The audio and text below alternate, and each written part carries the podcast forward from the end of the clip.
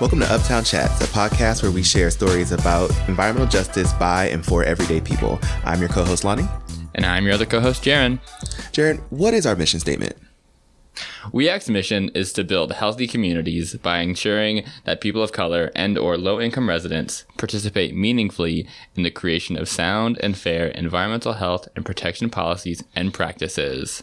Great. So, this episode is all about extreme heat. Too hot to handle. Too hot to handle, yes. And it's really interesting timing because we're approaching the hot season. Yet as we're recording this, it is not quite hot yet. So we but but that's not to say we haven't had hot days. We've already had some 90 degree days this year. So it's a weird year. And it's just gonna get hotter and it's gonna get hotter longer. So just because it hasn't started doesn't mean it's gonna it's gonna end so nicely at the beginning yes. of September. Yes. The weather is trying to shake us up, be like, you know, keep keep us on our toes, but it is definitely going to be approaching. Uh, it's it's going to be warming up here real soon, so we want to make sure that folks are prepared and are thinking about extreme heat as we go into this this time of the year that is for some of us quite miserable. Absolutely. What are some of the things that we're gonna we're gonna t- uh, talk about today? Well, we are actually joined by four members of the Climate Justice Working Group for some interviews that we did with them about their experience around extreme heat as a part of the Climate Justice Working Group, and specifically one of the projects that they all worked on, which was an audit of the cooling centers in the city. Right? Absolutely. Yes. So they are experts here at WEACT. They've been around for, for a long time. So we're, we are going to keep our intro here short and sweet and leave it up to them to really fill in all the information that you need to know about extreme heat. So we'll also be joined after those interviews with our very own Caleb Smith to talk about our work specifically at WEACT and some of the things that we're prioritizing and advocating for at WEACT around extreme heat. So stay tuned and enjoy these interviews.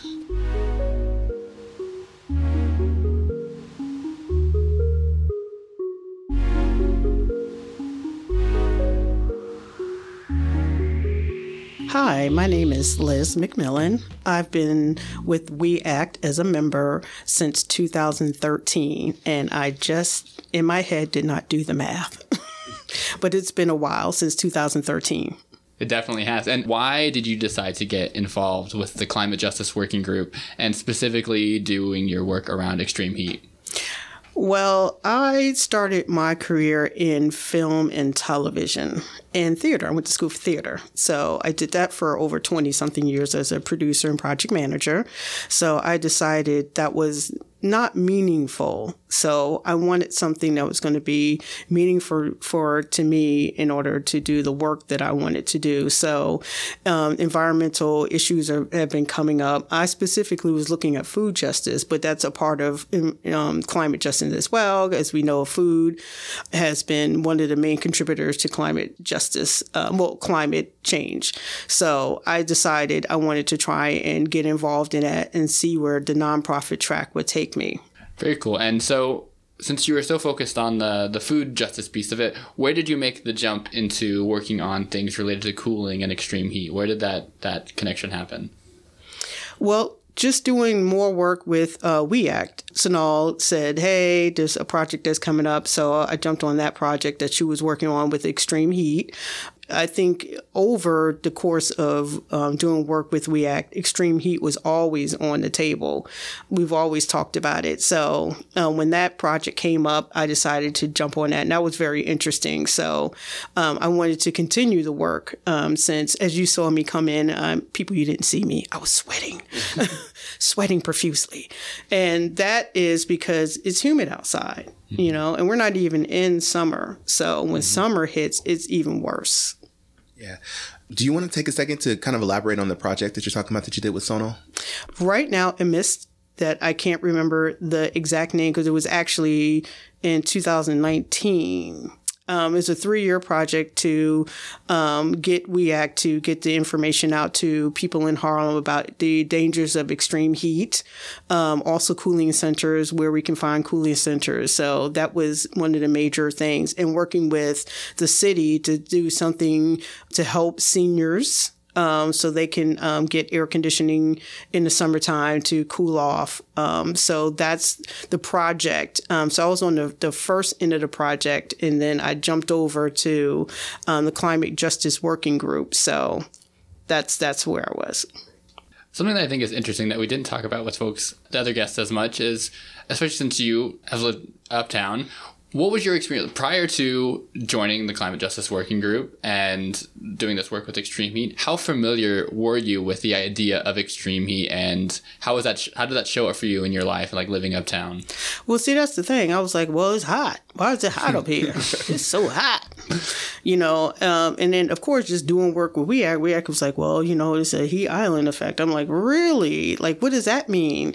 So just knowing what like all the buildings. So depending on your street. If you have like, you know, nice brownstone street with the trees, it's a little bit cooler. But you have um, the streets that have nothing but buildings, especially this part of Harlem, upper Harlem, it's just buildings. So the heat is bouncing off the buildings, bouncing back in your face. You're like, this cannot be the way everyone lives. And then I heard that Harlem is specifically the hottest point in New York City. So I wanted to know why and what can we do about that because mm-hmm. you're not gonna we're not gonna get ten foot tree tall trees to be planted um, to help bring down some of that heat. So we got to endure it. We got to figure out a way to make sure that we're healthy.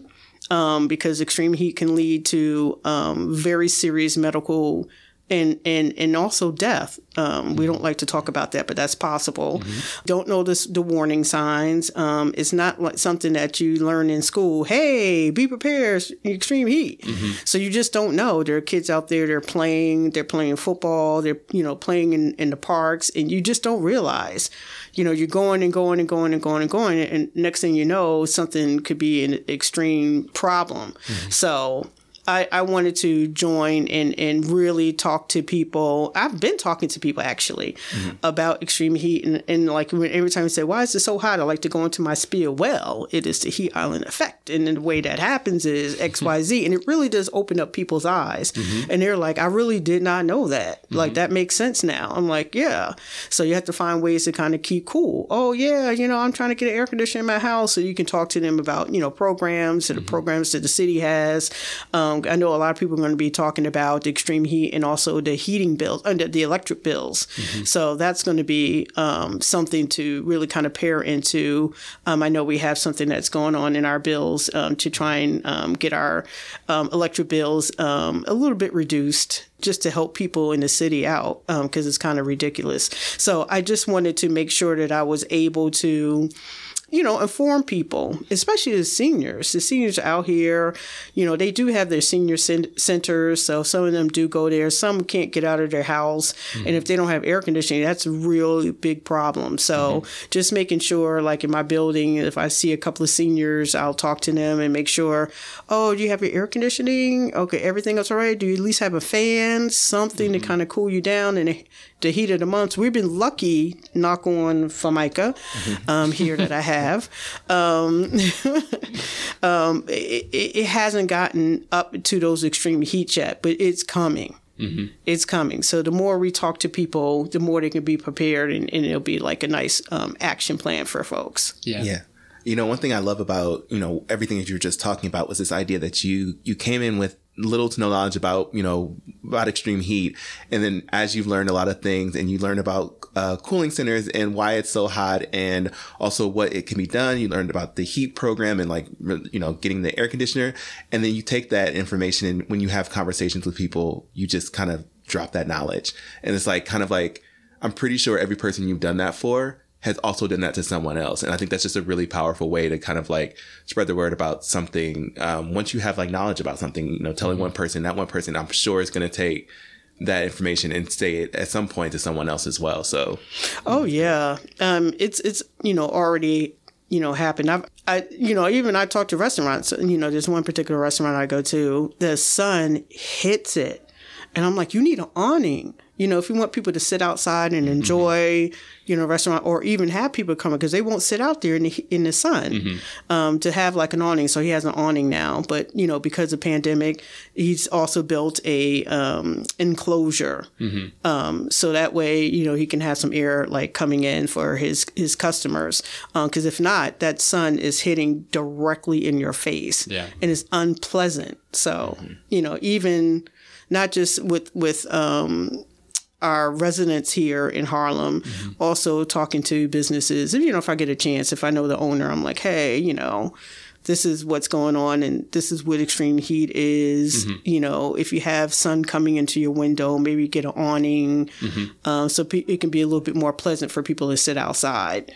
So, because you know, you're sitting there, and specifically, you know, if you're there and you're, you're having like some libations, some cocktails, and you I know, love the word libations. you're having like your libations and you're you're enjoying yourself, you know, and it's the sun is beating down on you. You really just don't know how quick mm-hmm. you can go into like a heat. It, your heat exposure can like cause you to become sick. Mm-hmm. So, Absolutely. Especially if you're having libations. especially if you're having libations. and we all know we need our libations. We need those. we do lead our libations, so you don't you don't want to turn people away. Yeah. One of the other things that you talked about that I really wanted to circle back to is all the different ways that folks try to deal with extreme heat. I, I know we've mentioned uh, air conditioning as one of the main ways that people deal with heat, but again, there's some costs associated with that. Can you, I guess, reflect on just ways that both you and people that you know, like all the different ways that people try to deal with heat and like how, how they try to protect themselves from uh, the extreme heat during the summer?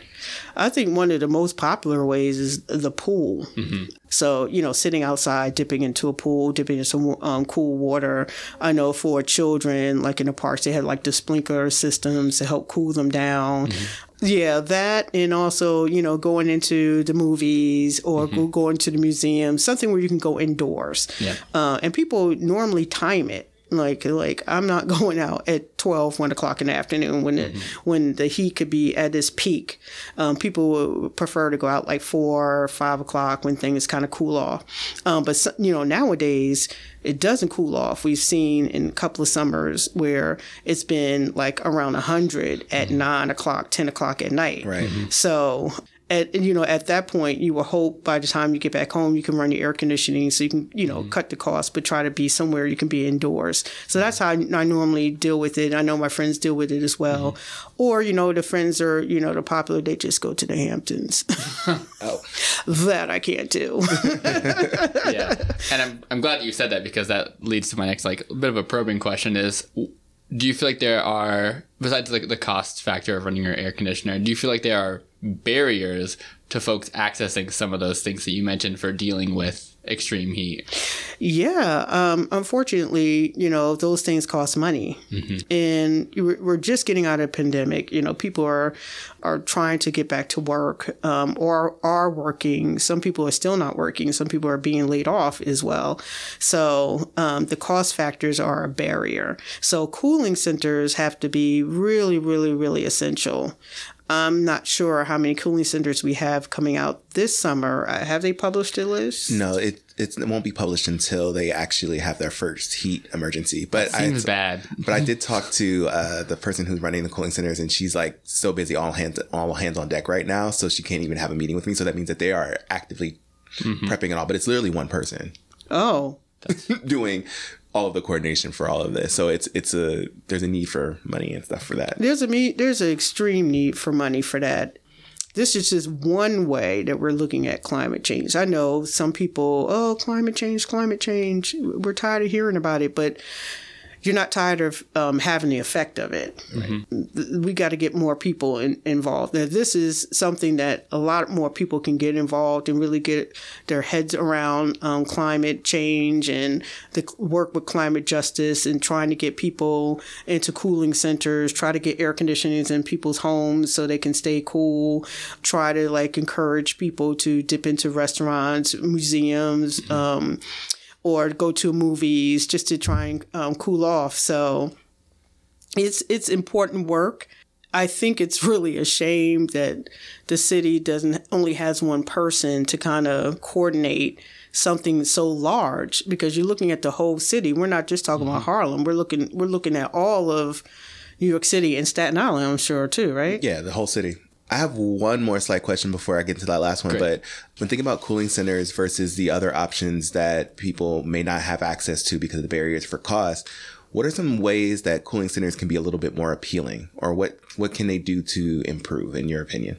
Well, I mean, the cooling centers turn out to be libraries, some community centers, and there's nothing much to do. They're often thought of as for seniors um, to go into them. It, it would be kind of cool to have like you know game night, um, some type of activity, um, some type of incentive for people to come in. Uh, maybe job preparation, like something that they can do during the day. Job preparation, taxes, if you still have your taxes to be. I'm just throwing out, out things that you could be doing at the center instead of just having it as a cooling center. And that might give some incentives for people to come in and, and utilize the services that are there. But I know that that might be a lot. No, that's great. I actually like those ideas because like doing things that you would you need to do or want to do anyway.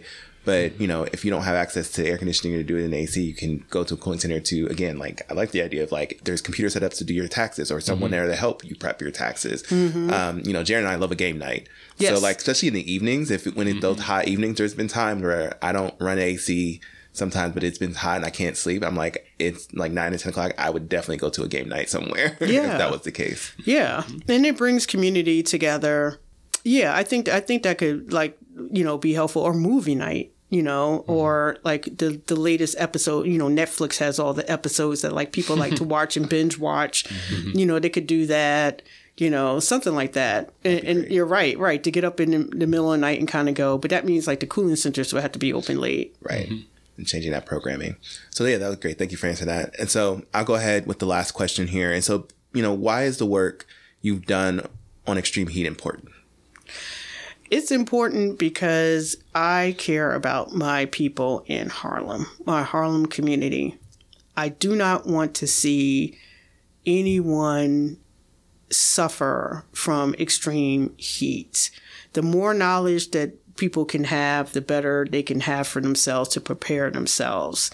I, I don't like to hear um, the numbers are staggering when you talk about extreme heat during the summertime. Like the deaths are are sky high, and it can be avoidable. It really can. I know that years ago we were talking about at WEACT going and maybe um, talking to some of the uh, superintendents or building owners and try to paint the, the rooftops to kind of bring down some of the, the res- residual heats in the building. Um, that's important. I live in Harlem. Um, thank God I have air conditioning, but you're right. I can't run it all the time. So I have to sit down and figure out, well, what I'm going to do to, during the day. I'm lucky because I have a gym membership, which is more, more like a club. So you can stay there all day and do, you can do your work. Um, you can go swimming, you can, you know, work out, or you can sit there and chill, watch games. They have movie nights. So th- that's a, uh, that's a good place. But I'm lucky to have that membership. Everybody doesn't. Need to join your gym. I was gonna say, don't make sure don't mention the name of your gym, otherwise that's gonna get real busy real quick. You're not gonna be able to find it's any a- space. No, no, no, no, no, no. It's an oasis. I do not give out the name. Maybe you will after this. we'll get that out. We'll get that after the recording stops. Uh, so thank you so much. I want to give you one last chance to mention anything that you wanted to talk about, anything else you wanted to share or promote while you're here that we didn't have a chance to cover yet. No, I just want to um, promote that the work that We Act is doing is important. I haven't seen anyone talk about extreme heat. Not really, at all. In terms of like climate change, it doesn't seem to be on the map. People are looking at big weather storms and stuff like mm-hmm. that, but extreme heat, you know, a lot of people are so used to it. It's like, well, it's summer. No, it's mm-hmm. summer, but no, it's not summer. It's it's it's. There's reasons why these are happening, and we need to pay attention mm-hmm. because um, what's hot today could be hotter in years to come. It, it could it could really cause a lot of a lot of problems. You've seen those movies. What, what are the movies when it turns into the ice age? Uh, day after tomorrow. Yeah. Yes, I don't want to see another movie when it turns into extreme heat. Yeah, like it turns into like the, the the moon or whatever, whatever a hot planet is out there. So Yeah.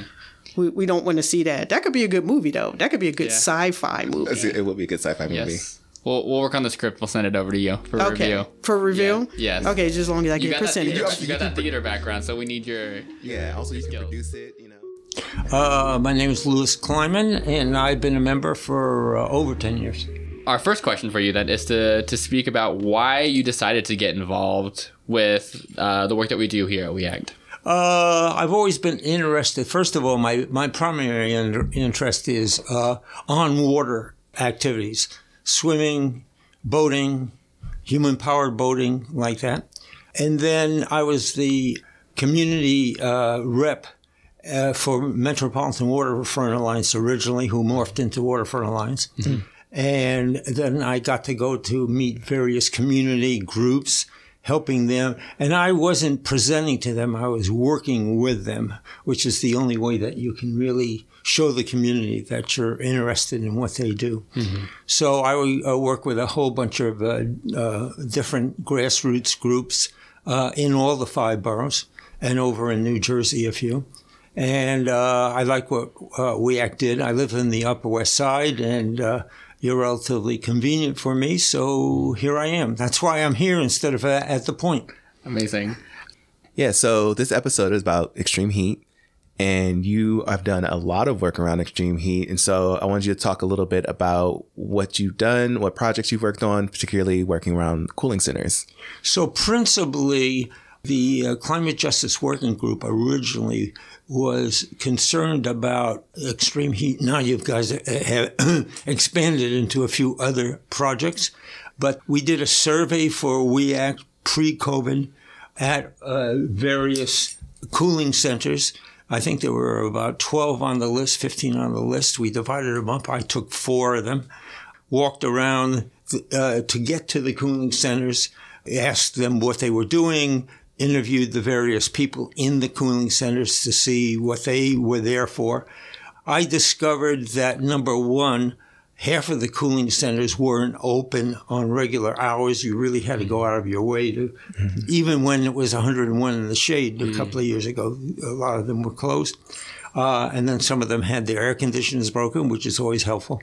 Hmm. the people in the cooling centers, to a great extent, didn't even know they were in a cooling center. Mm-hmm and the uh, some of the people who were sitting there were just there because they wanted to socialize. It had nothing to do with with being in a cooling center. Mm-hmm. So essentially, the city keeps saying that they have cooling centers, but that's really known to people like me and you and uh, uh, those who are interested and general public doesn't really realize that there are cooling centers. There are no street signs that direct you appropriately. Mm-hmm. There are no informational things that go out on a regular basis. When you're going to talk to the public and it's uh, hot, and you know that people should maybe uh, particularly if they're older or if they're infirm, should maybe get out of their un-air conditioned apartments. Mm-hmm. Uh, they have to be told about this on a regular basis. Just doing it one time really doesn't help out at all. Some of the cooling centers were very helpful, and some of them were not very helpful. Mm-hmm. Uh, there are one. Uh, some of the cooling centers are in public libraries, mm-hmm. and some of the public library people were nice, and some of them didn't ha- even have bathrooms mm-hmm. within the public, local, small public libraries. So, what good is being in a cooling center if you're going to have to go out five blocks that, uh, where you could boil an egg on the sidewalk and mm-hmm. and, and uh, have to go to the bathroom? It's stupid. Mm-hmm. A couple of them didn't even allow people to sit around all day. You had to check out a book, or you had to be part of uh, doing something that was library related in mm-hmm. order to be there. So they call themselves a cooling center, but they weren't really. Mm-hmm. But some of them were okay.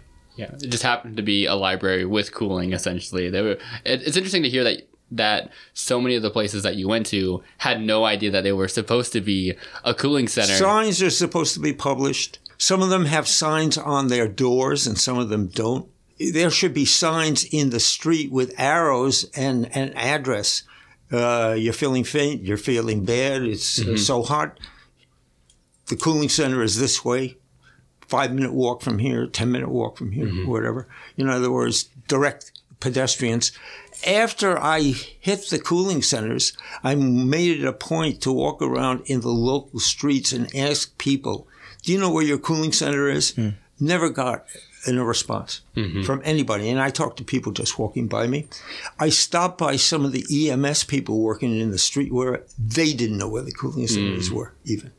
So uh, one of the uh, police that uh, I asked Uh, the guy was nice, and he had to go to his uh, dispatcher and find out the location of it. And he was five. He was uh, maybe five minutes walk from the cooling center, and he didn't know where it was. Wow. So I mean, you know, it's it's like they are talked about, but they're not publicly advertised, Mm-hmm. and they're not uh, uh, known to the people who really should know, which are the people who are working in the street for the city. Absolutely. And I was also going to, you know, ask you kind of a little bit, and you're kind of going there a little bit now, but, you know, why are cooling centers actually important to have? Oh, well, I mean, uh, first of all, in terms of weather related illnesses, heat is the primary cause of death. I think it's about 150 or maybe more people in the city because of the climate catastrophe we are, we're in. And I don't like to call it climate change. I like to call it climate catastrophe because it gives you a more immediacy, uh, immediate feeling for the problem. It's going, the days are going to get hotter and they're going to be hotter longer. And people who uh, live in high rises who don't speak English don't know a thing about it. And many of these people just don't have the money, even if they could get a free air conditioner, to turn it on because they can't afford the electric. And they really, when, it, when the temperature gets to about 110 in your apartment, you really should go someplace else.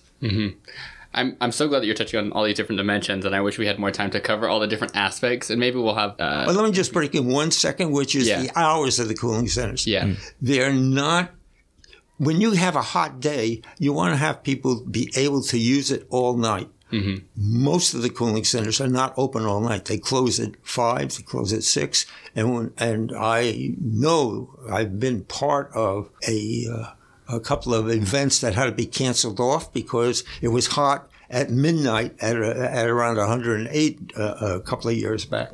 So to close them off at early is insanity. I mean, what good is that?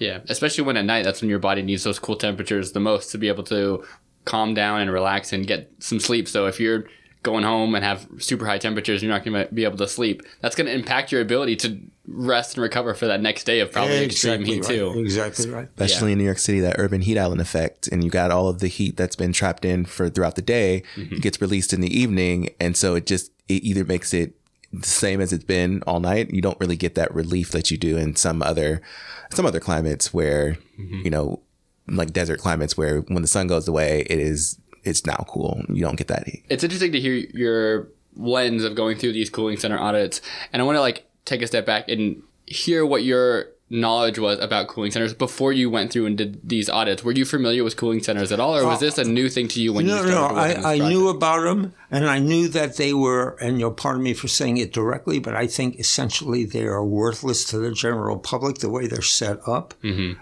And I know the city has a website for it.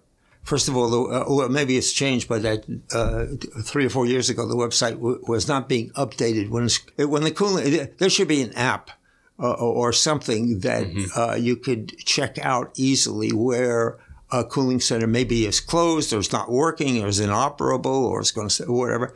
But I knew about it before, and that's why I took the audits. So you were already familiar with the fact that they there were some problems with it before you got involved with doing these audits. Sure, I was working with WEACT on, on all kinds of different programming uh, things that were related to uh, people without income, essentially with very low income, and their needs and what has to be done to make them more comfortable living in New York City. Yeah. And we kind of touched on this already a little bit, but I think it's, even though we don't have time to cover it in detail, I think it's still an important. And just to reiterate, why is it so important for folks to have access to the cooling centers, especially given the, the cost of, you know, running air conditioning at home? particularly the cost. But uh, if you're infirm or you're old, excuse me, I should say elderly in this. If you have a, uh, if you're a mother with some small children, you really want to be able to get to a place where it will, where they'll welcome you and where you can stay, if possible, overnight, because your apartment is basically unbearable. For folks that, you know, maybe in theory have an air conditioning unit at home. Some people are not able to, to use it because they can't afford the cost of it, right? Like I know the city had a whole program to distribute air conditioners. You give some free air conditioning, but uh, if you can't afford the Con Ed bill, then what good is it going to do? Yeah. Yeah. And we do a lot of work around that as well, which I think you've been a part of. Even some of the Al- Albany work and state work that we've done to kind of expand the benefits of LIHEAP for those who can get the air con- free air conditioner through this program. We want to actually expand this to actually cover utility bills during the summer because they have something very similar for heating program. But, but I don't think they cover 100%. I think it's a percentage. yeah, it's not 100%. So I have, I think one one more kind of like closing question. Um, Should be two more. I'll give you the last one you should ask me. okay, great. Well, my first closing question then, you uh, already mentioned one thing that you think could be improved, which is like the the interface that there should be an app for folks to be able to find. Yeah, and that's Spaces. only that only works for people who, in fact, have uh, internet ability or have a mobile or or whatever. But the biggest thing that should be done is non-electronic signs posted all over the place with uh, information given out as to what it's, why it's there, and what it's for. In addition to those things, what are some other like recommendations that you would make, ha- having gone through this process of looking at all these cooling centers, that you think could be made to improve access to you know cool spaces during the summer? So that's that's going to be my last point, I think, which is a nudge to WEACT, who should be, I think, putting more effort during the summer to continuously approach people in the houses and put out flyers and put out information on a regular basis, so people are and and in all the languages that are in the neighborhood, so that people, in fact have a consciousness of the of the idea that there is something out there that could help them when they feel that they're unbearable. I think uh, uh, working with kids, I am a firm believer of going into the public schools and doing presentations to kids ages kindergarten up through the 12th grade, give them some material, let them take it home for their parents to look at. But kids generally, if they believe in a program, will start pushing their uh, those who they live with in order to do something that they think is the correct thing to do. Yeah, kids are the best. Kids, anything that kids bring home to their parents, they will become the ambassador for that. Yeah, whether it's true. composting or origami, whatever kids like to do and become ambassadors for. In addition to those things that you mentioned, what are, some things that you think that the city could do to to expand, like better improve these cooling centers or other ways of Physically, as opposed to simply putting up notices at various points, Yeah. including bus stops and whatever. I didn't really say where they should, where the signage Yeah. should be, but Yeah. nevertheless, they have to go out and do a real strong educational job on a regular. You can't just go to a center at the beginning of the season and expect people who are running the various centers to know what's happening. There's a churning of employees. Uh, it's good that each of the uh, uh, patrons who live who work in a cooling center have some knowledge of first aid in case somebody in fact has some problems and what to look for for symptoms so that they know to call 911 uh, there should be material in the cooling centers for everybody comic books are great if the city could produce some cooling center comic books and leave so for the kids to pick up uh, while they were in the cooling center and perhaps when they're doing tabling around as well as putting them out on uh, various uh, uh, organized events like street fairs and things like that. Do regular audits and not just one time only. Is the air conditioning working? Is water available? Is bathrooms available to the public? Do the uh, people who are running cooling centers know that some people will be coming there and uh, because they have a problem and are they are they made welcome uh, are there things for the kids to do for those parents who bring in uh, children on a regular basis I know it's probably impossible, but there are food programs. It would be great if some of the food programs could be extended where uh, people will go where there's free food. So if some of the free food was being delivered in the evening at the cooling center, uh, particularly when there's a heat emergency, that's one way to draw the public into the center itself. Yeah. I mean, Louis practically wrote the report, the cooling center report, because you were part of the audits, and so all of those kind of recommendations that you know we when the climate justice working group got together after doing all the audits and seeing all that work, you know, thought about how do we improve cooling centers as a way for people to have access to cooling because we believe, especially at WEACT, that they are still vital, that they're a very important aspect to the landscape.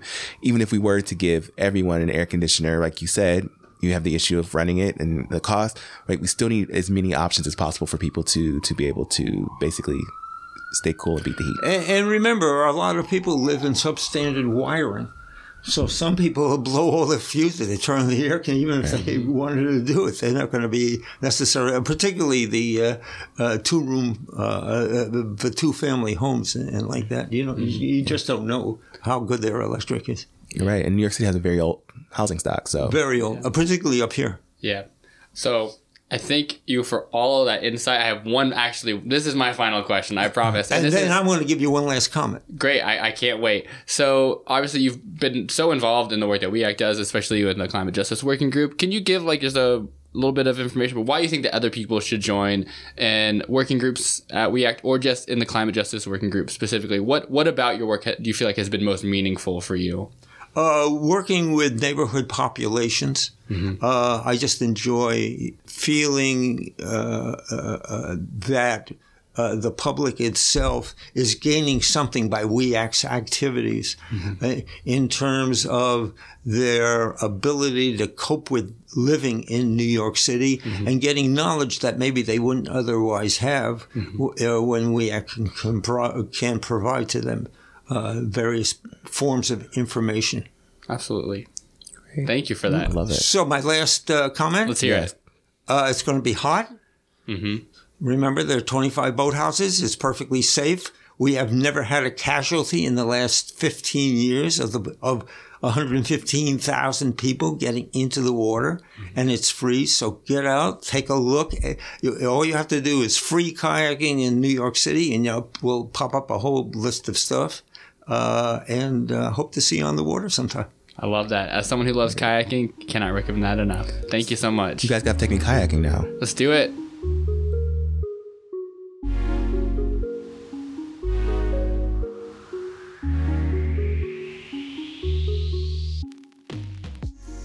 Hello, my name is Taisha, and I'm the community organizer at WEACT.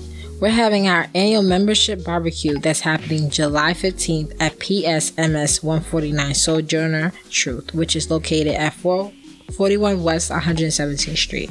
We will have food, games, short film presentation, and our very own Uptown Chats recording live. You can RSVP at our website at weact.org slash events. Can't wait to see you there.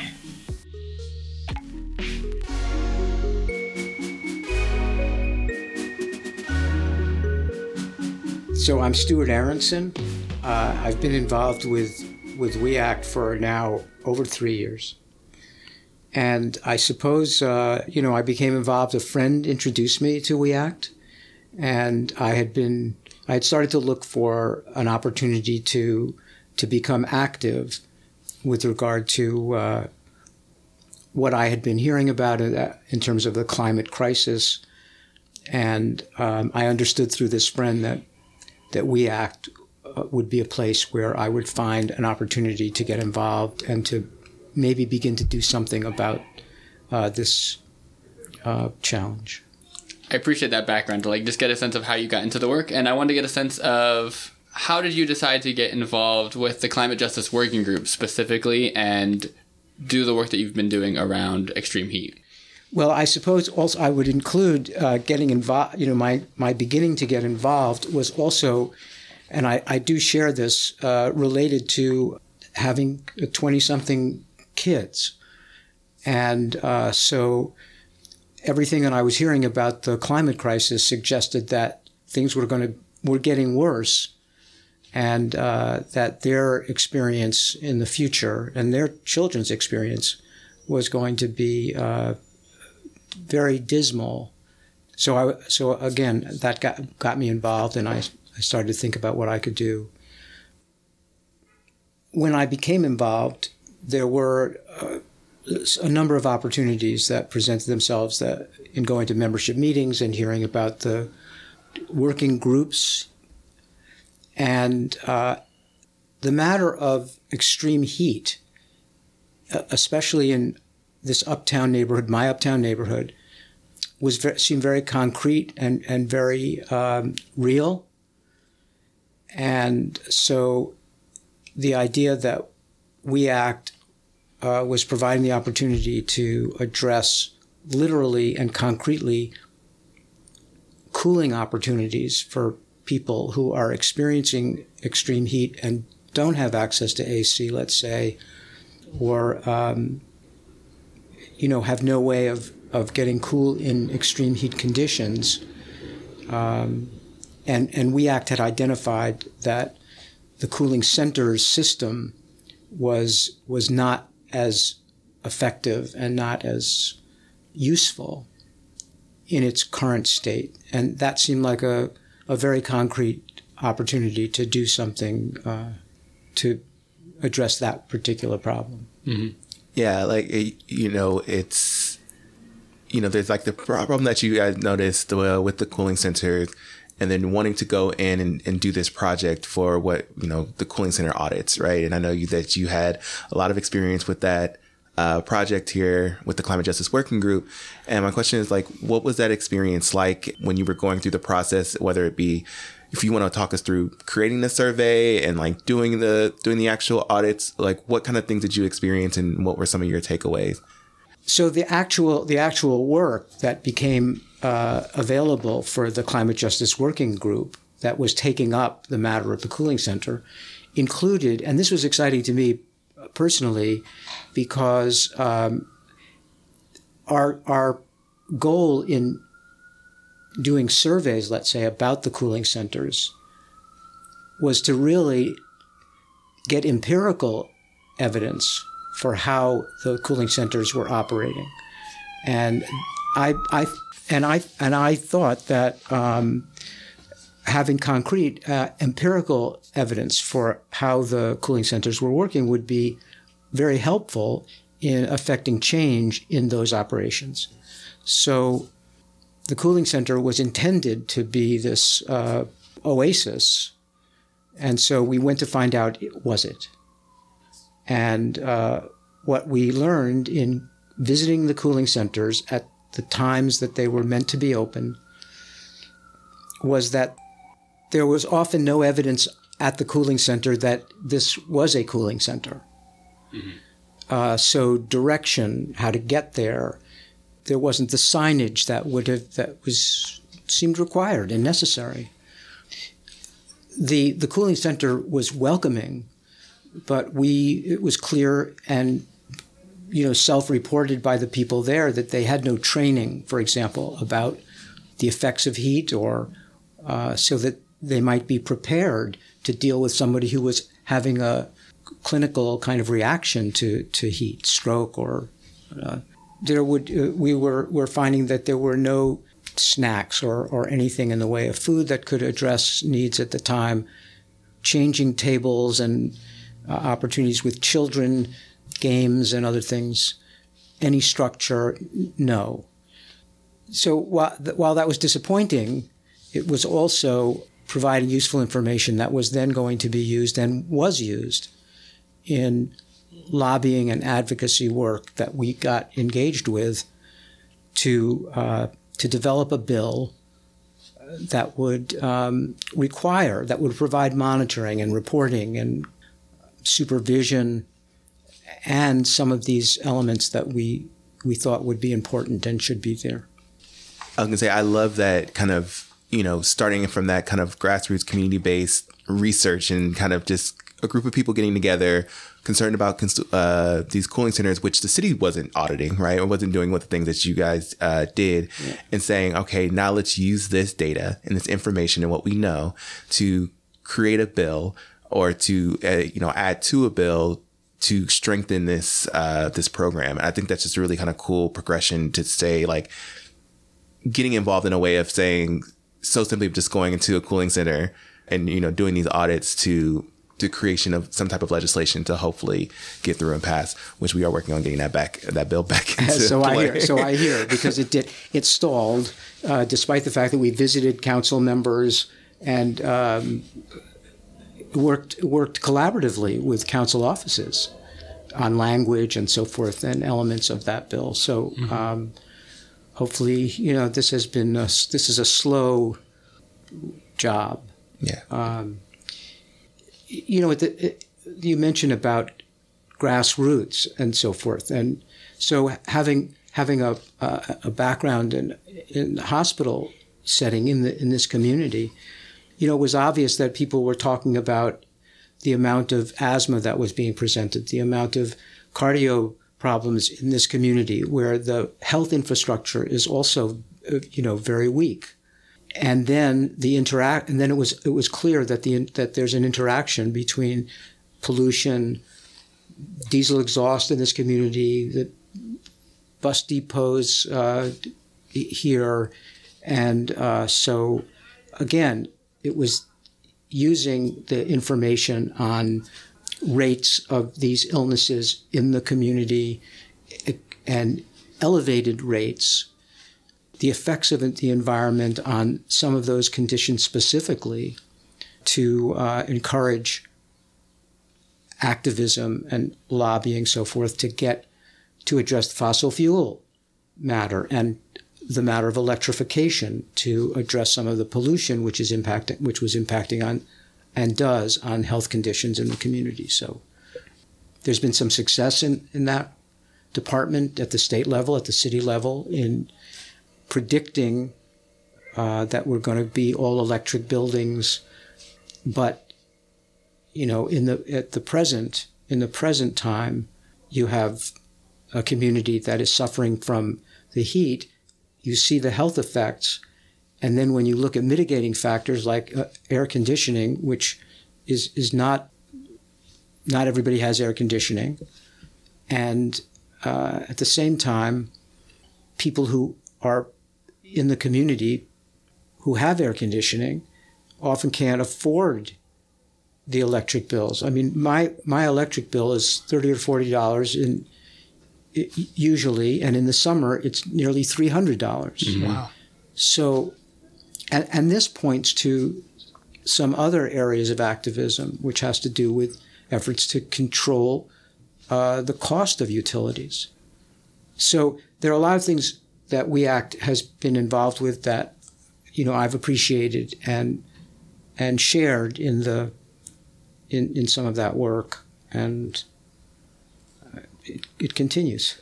Yeah, and I appreciate talking about some of the cost dimensions of the cooling needs and just really trying to cover some of the dimensions of the extreme heat issue in addition to the, the cooling center challenge and, and some of the lessons that you learned uh-huh. from that. And thinking about extreme heat kind of holistically, especially in the landscape of New York City, I want to like kind of circle to our, our last question, but kind of use as a bit of an opener to touch on extreme heat things in general, in addition to the cooling centers, which is why is the work that you've done around the cooling center audits and other things as a part of the climate justice working group, why is that work on extreme heat important and why should people maybe care about it and be involved in, in moving that work forward? Well, I, th- I think that there has been evidence and documentation and research done in cities that has that's found greening or gardens and trees and plants and shrubs in communities that the, the greener the safer. I mean, it's it's that if you have a greener environment not only does it impact the, heat and you know they talk about the heat island effect that is experienced uptown notably that empirically again, it's it's warmer in Upper Manhattan than it is in other parts of the city, and and uh, so they use that expression, you know, heat island. Increasing greenery um, would not only affect temperature, but it has an effect on the communities uh, on on violence, on violence reduction, and so you know the it is a holistic view of this, uh, of this whole matter of extreme heat, that introducing elements which will affect the climate also affect the social lives of people in the community. So, you know, it's kind of trite to say a win-win, but it's uh, you know a very significant matter to maintain awareness of. Yeah. And to build on that, and I think also to summarize some of the things that you mentioned earlier related to your, you know, cooling center audits, what what do you say are some of the top priorities for both the city and I guess the state in general to like make actionable steps to help improve kind of the landscape and help improve the conditions for folks dealing with extreme heat? What could the city or the state do to make it easier for people to to bear the extreme heat that we are starting to see and we will continue to see? I think that I think the the electrification that direction, you know, I think it's very important because of the pollution and how that affects health conditions in the community and people who are vulnerable then are more susceptible to the effects of extreme heat. So if you have a healthier community, you're you're already having a mitigating effect with regard to the impact of extreme heat. So so that's that's one thing.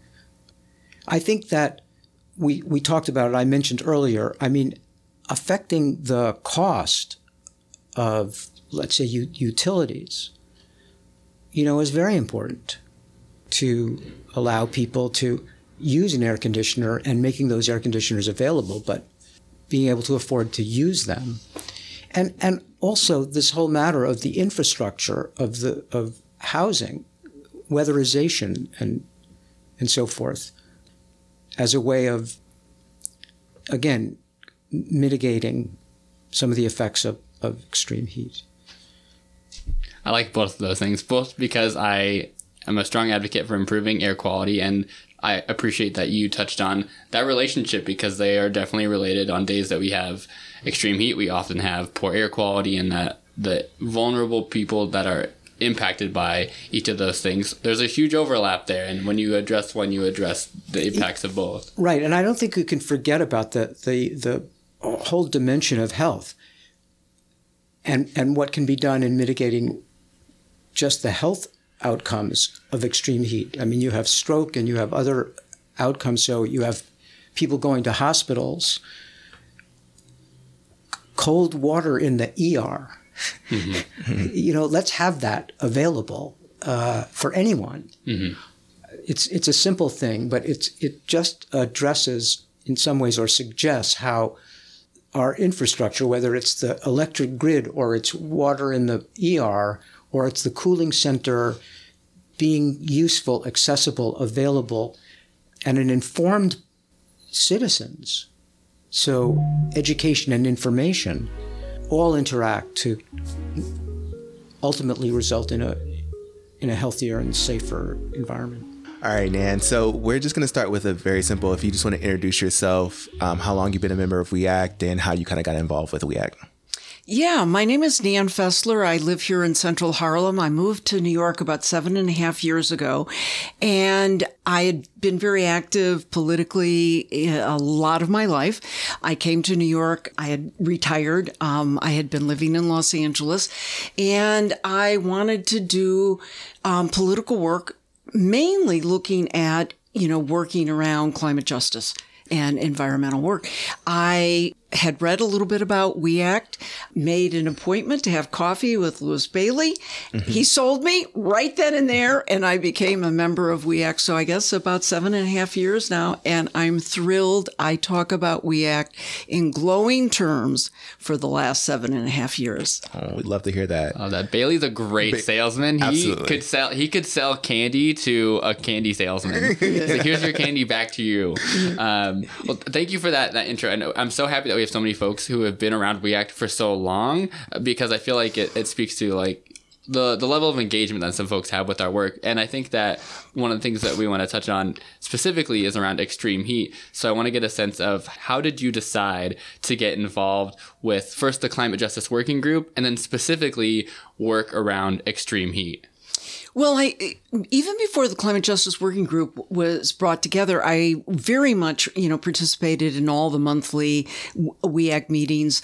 I did some of the oh voter registration. Um, we talked about, you know, especially I, I, I think even maybe before we did um, ranked choice voting, we might have been out and about. So and again, most of that work had been with Bailey, but I mean, there were other, you know, climate justice people working together. And then, you know, Sonal had taken over. And it, at that point, the group you know, coalesced and where we started to say, as a group, we're really going to meet separately and we are going to make sure that we're going to look at issues and policy mm-hmm. and try to, you know, as a group, strategize to figure out, you know, how to move this work forward. Amazing. And and and so to answer your question about the um, extreme heat, I mean that was just one of the projects, and we were all, you know, said, yeah, we should do that. And I don't remember. It was probably, you know, either it was Sonal was still running that program. You know, now I know you, LJ, and Annie are very involved with mm-hmm. the Climate Justice Working Group, but the question of cooling centers had come up. And I think that there had originally been some, um, you know, at least correspondence and or conversation with then city council member Kostas Constantinides, mm-hmm. who had an intro. Of course, in the moment, I don't remember that intro number. And now it would be a different number on he's also, he left city council, but it was a bill around the cooling centers and we saw it not moving and a little deficient. Mm-hmm. But, and again, I don't know where the impetus of the idea came from. I don't know if it was us as a group or Sonal and, you know, WEACT staff, but we made the decision, this is pre the pandemic lockdown, the COVID lockdown, to go out and audit the cooling centers here in northern Manhattan. And it sounded like this is what's got to be done because one of the things I do a lot of work with New York Renews, which we act as one of the 360 members of New York Renews, and I do um, a lot of grassroots lobbying. And I know how important, you know, getting laws on the, you know, take a bill to make it a law and have it on the books, but it's also got to be implemented effectively or it sits there and doesn't do anything. And we as citizens need to always make sure that we have eyes mm-hmm. on what we want. We want to make sure this stuff gets done and done right. And it's mm-hmm. up to us as citizens to really make sure that it's being implemented properly. So when it was brought to the fore that we could go out and actually audit I said, yeah, this could, and we audited when it was damn hot. Yeah. so it was like, yeah, we're going to see if these things really work. Mm-hmm. And it was an eye opener to all of us that participated in that study.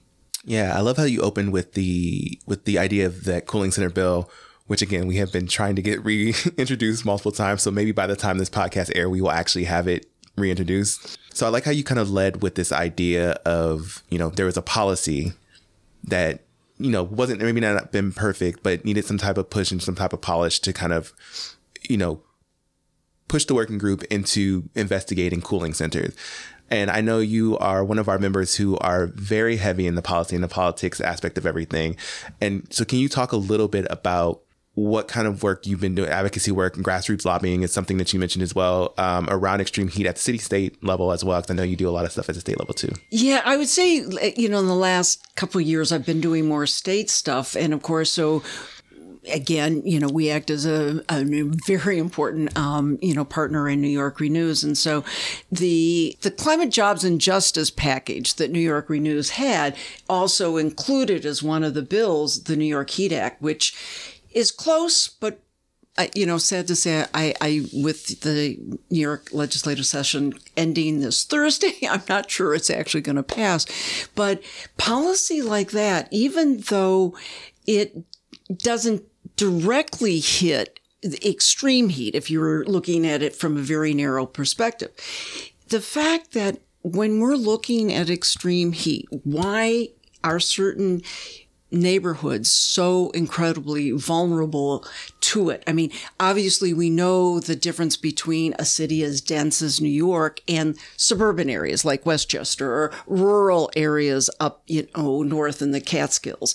You know, New York City and especially central Harlem, South Bronx, we don't have the green space. We do not have the tree canopy that you know, helps to absolutely keep the heat down.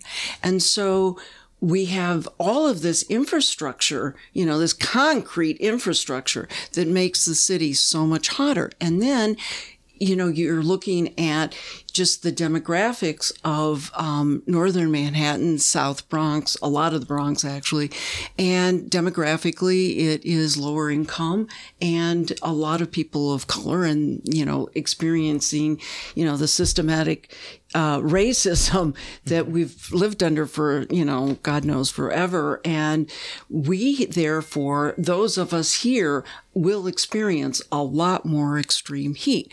So coming back to that, why aren't people, you know, you could say, well, people could turn their air conditioner, their AC on. Well, A, you have to have it in the first place.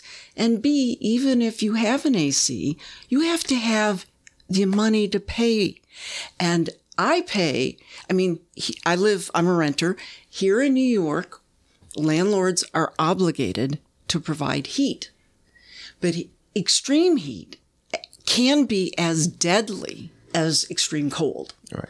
And therefore, I also feel like I'm kind of jumping ahead and we'll come back to the New York Heat Act, but the reality to me is I would love to see policy that, that would get through the state legislature and be signed by the governor that actually says landlords, now maybe it can't be done in older buildings, but in new construction, that AC must be included if you are renting because it is absolutely important. So going back to the New York Heat Act, one of the things that would you know, there's so many other aspects to the New York Heat but, Act, but what I want to bring it back to vis-a-vis this conversation we're having is that it would cap the utility bills to 6% of, of someone's income.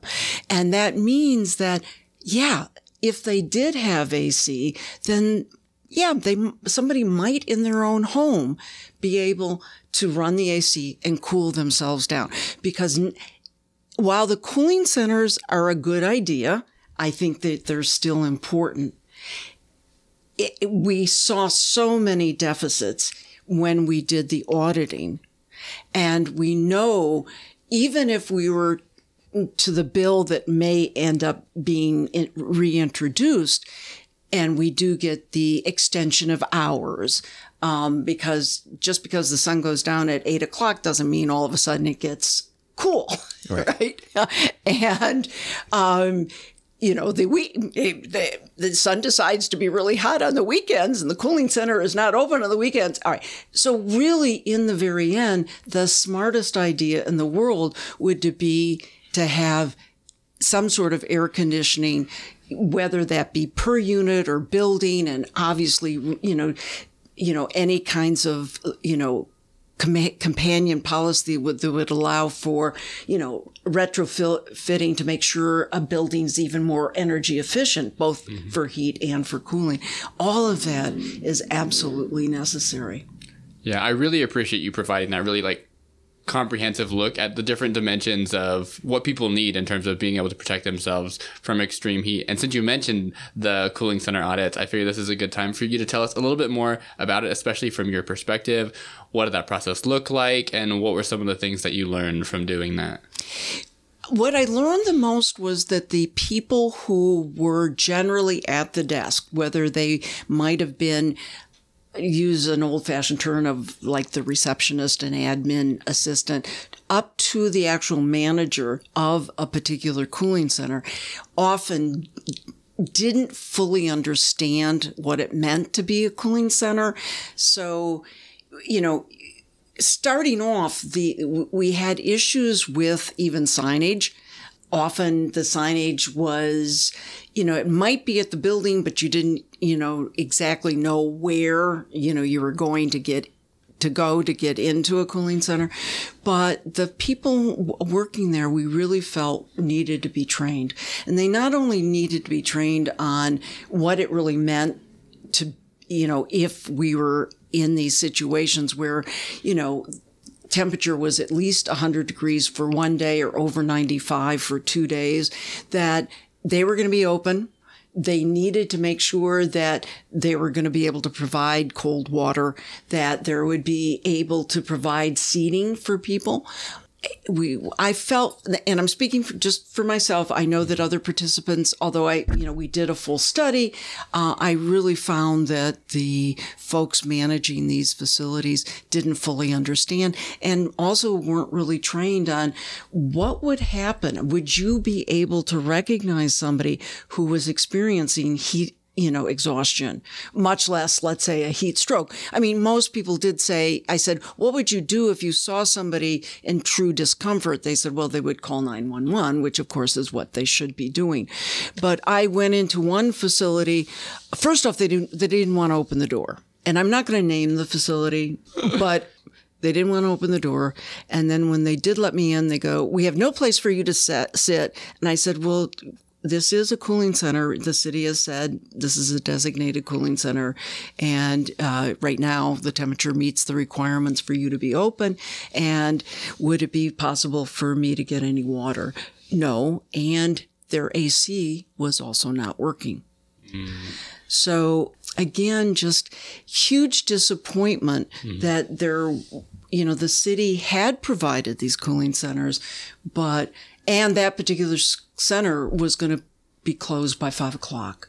So again, um, I just we, we saw so many deficiencies that we knew that we needed a new bill and uh, a city council person who would be able to really have the clout to push it through to make it happen and you know for the bill to be much more robust but I, I still want to go back to what I said earlier.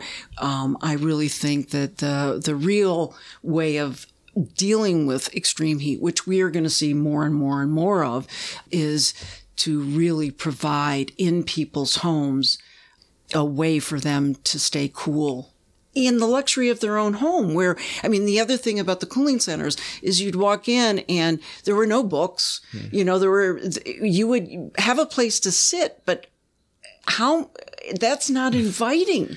And probably for me, the few cooling centers that were probably the most inviting were our city libraries.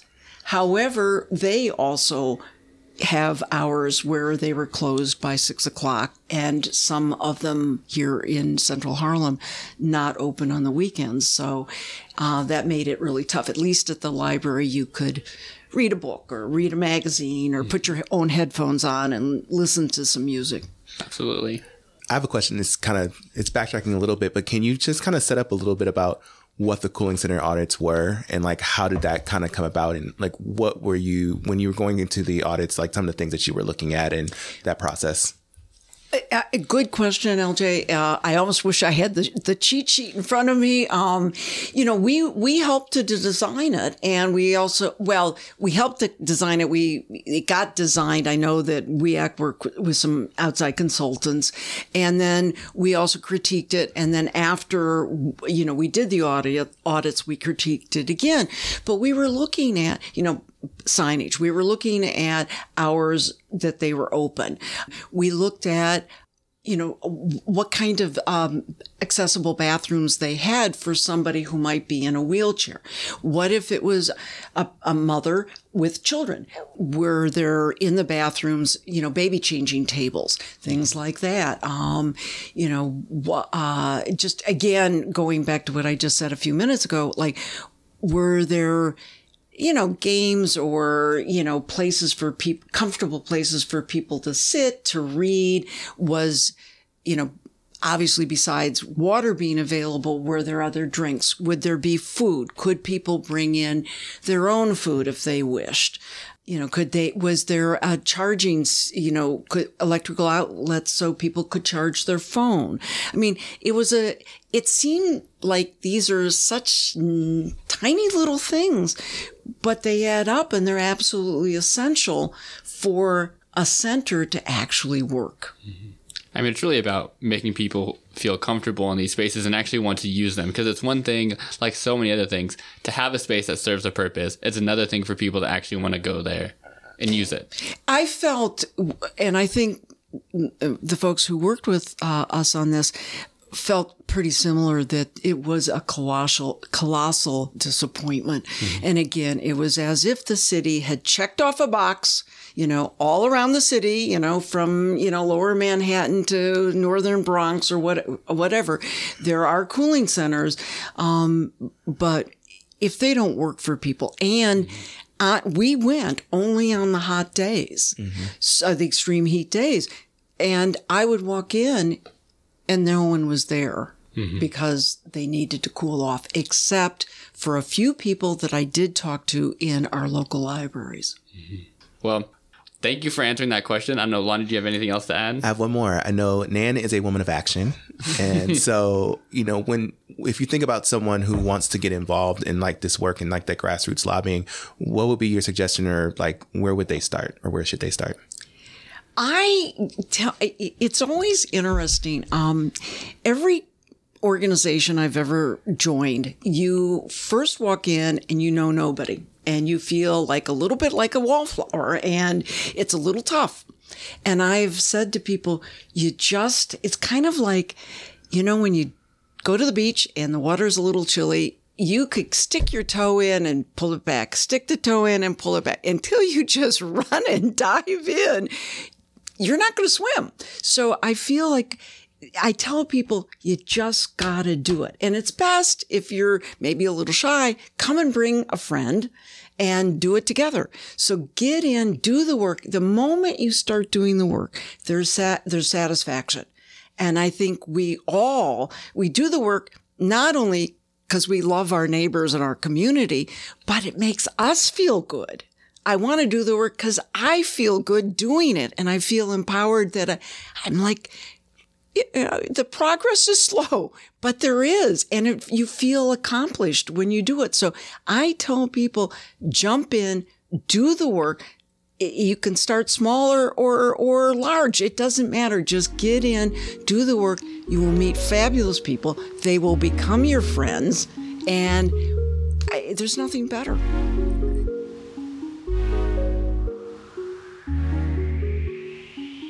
All right. Thanks so much for joining us, Caleb. For our audience, you want to go ahead and in- introduce yourself and your, your name, title, and anything else?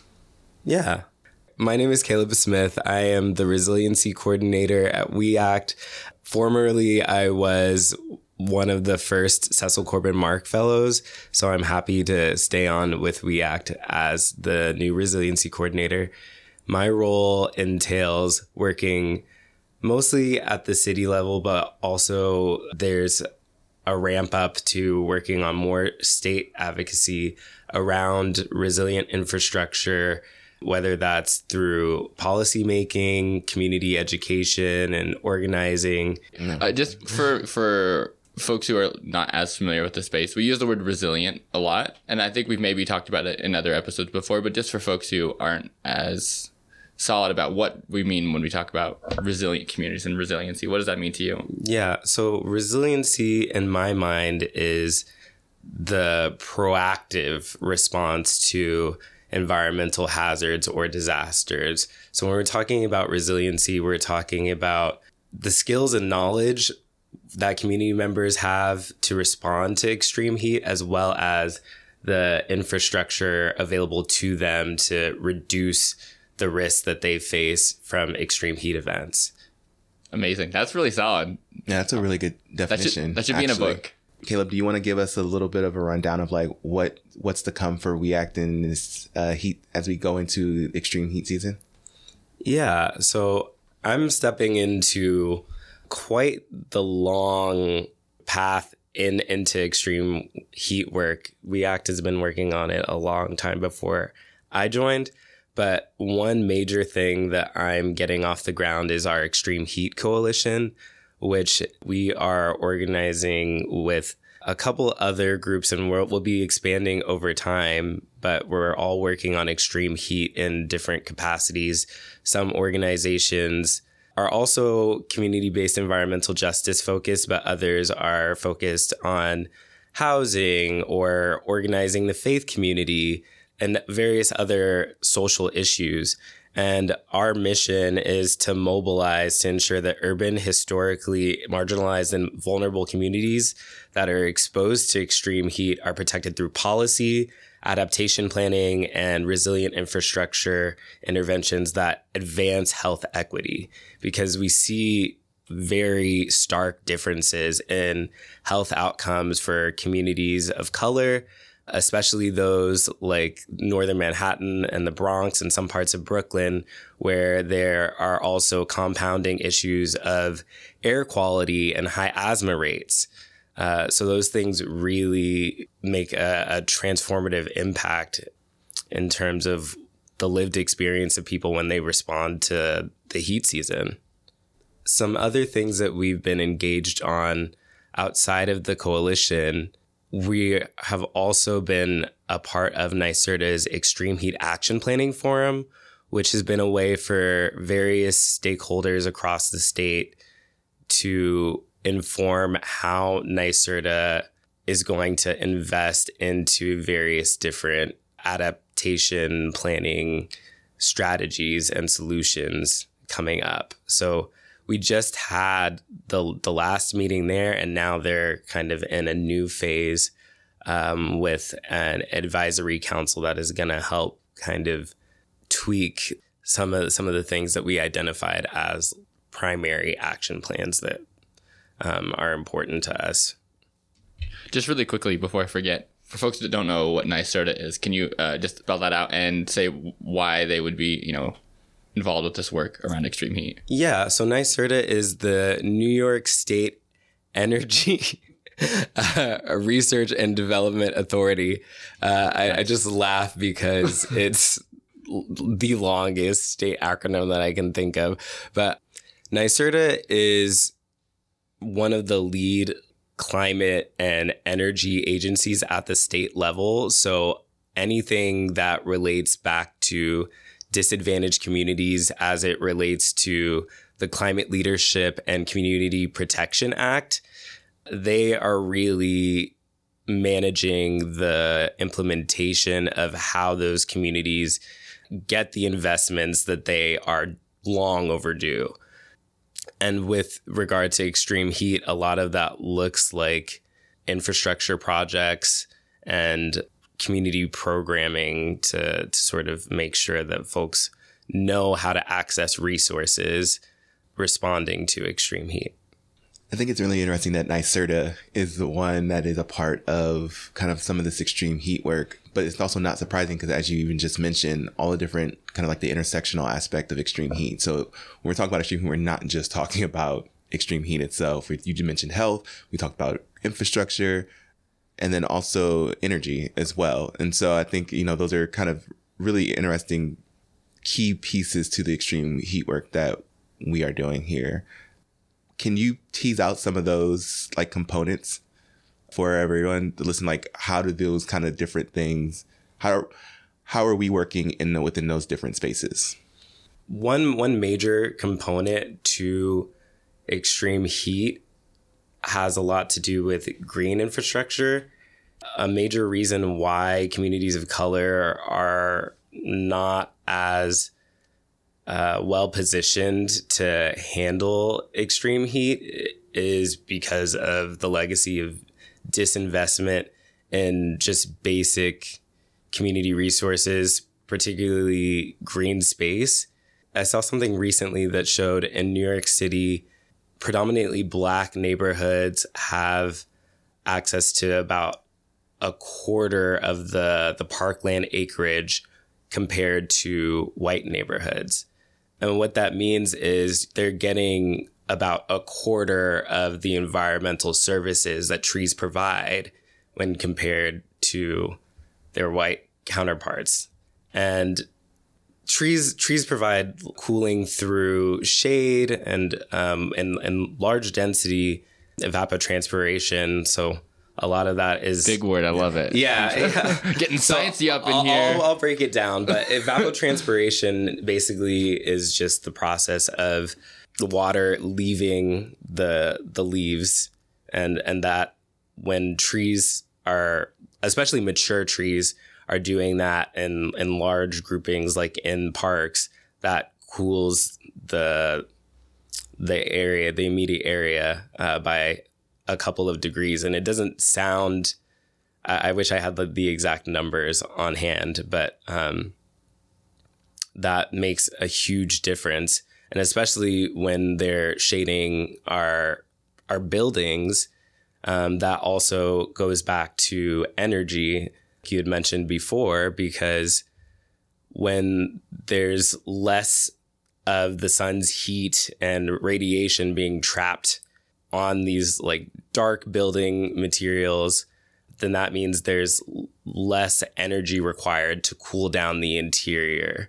Um, and that that makes a huge difference for for residents who either don't have access to air conditioning or can't afford to run it to the extent that they'll actually be comfortable in their own homes. So that that makes a major difference when you don't have access to you know adequate green space in your neighborhood. essentially when we have these disparities in green space, we have communities of color that have to spend more money on their heat, their their cooling during the summer because their buildings are hotter. Essentially, so that not only is there a higher burden already because those buildings are probably older and less maintained, but they also are going to be hotter because there's less green space in those in those spaces too. That's right. And of course, it doesn't just start and end with trees. There are some other ways that we're exploring and trying to scale up cooling of the built environment. That includes the green roof and solar roof programs at the city level, but they aren't adopted at the extent that we need in the neighborhoods that need them most. But they work in a similar way. Like, for one, the solar roof program captures the sun's energy and converts it into energy for the building and that offsets the need for electricity that's fossil fueled by the utility. Mm-hmm. And then with green roofs, you have the the same benefit of trees except it's on the roof of the building. Mm-hmm. Maybe not as much the evapotranspiration aspect just because trees are much larger than the the kind of vegetation that can go on a roof. Mm-hmm. But it's a it's a similar concept and it, it works in a similar way. So those are things that are, are pretty important to make use of because we're in a really densely packed environment. Like New York City is the cityest city in the United States. I love that. a good way to put the cityest city in the it United just States. is. And so when we can't have all this extra land to spare to create new park spaces, how are we using the space that's available? Mm-hmm. So I think that that's something that's going to be an important tool in the the broad range of strategies that we're going to have to use. Yeah. I feel like it's such a connected issue, right? There's, you have to, you know, if you solve for one thing or you're working towards one thing, it helps solve another thing that helps solve another thing that helps solve another thing that gets to the extreme heat um, work that, that, that's being done. So it's kind of like all of it has to happen at once and at the same time. Like we can't, there's no, well, we have to start here. We need to do this first. It's more so all of these things need to happen simultaneously. Yeah. And speaking of strategies, since you know you, you circled this there, can you talk about some of the, the strategies and policies that we have prioritized uh, here at WeAct around all the extreme heat work?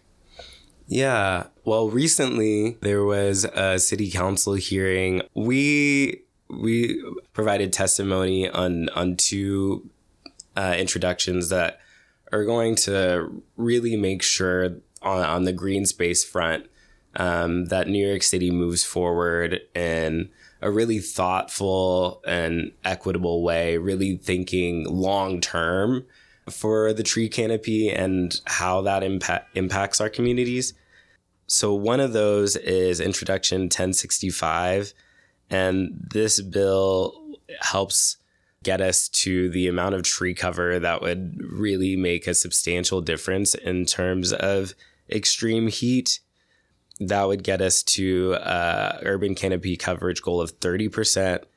And it would also help set up metrics to expand and protect the urban forest, to require the collection of LIDAR data, which is light detection and ranging, which is basically a technology that helps us get really granular data on where there's vegetation throughout the city.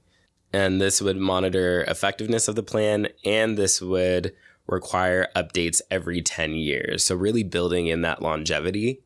And we spoke out to to make sure that added to to this bill, we want to see some more amendments that one uplift funding for the Department of Parks and Recreation.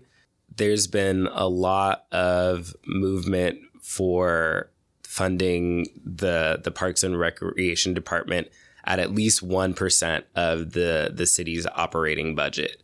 If you just go to Central Park, you might think, "Oh, our our funding is fine," but people who aren't totally dialed in on on how Central Park is funded. A lot of that is privately funded, um, and when you get to the outer boroughs or more low income neighborhoods, there's a lot of need to make sure that our parks are properly maintained.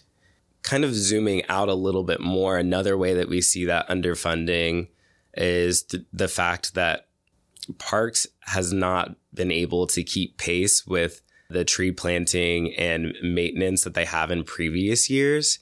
So last compared to last year, they've planted, I want to say 45% fewer trees uh, in the first four months. This is cited in the mayor's preliminary management report that came out in February of this year, if you want to take a deeper dive.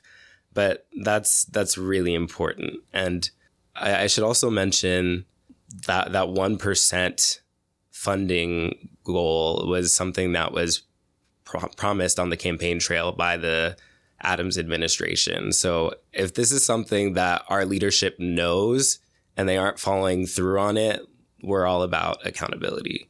Another piece of this is a, making sure that urban canopy goal is time bound.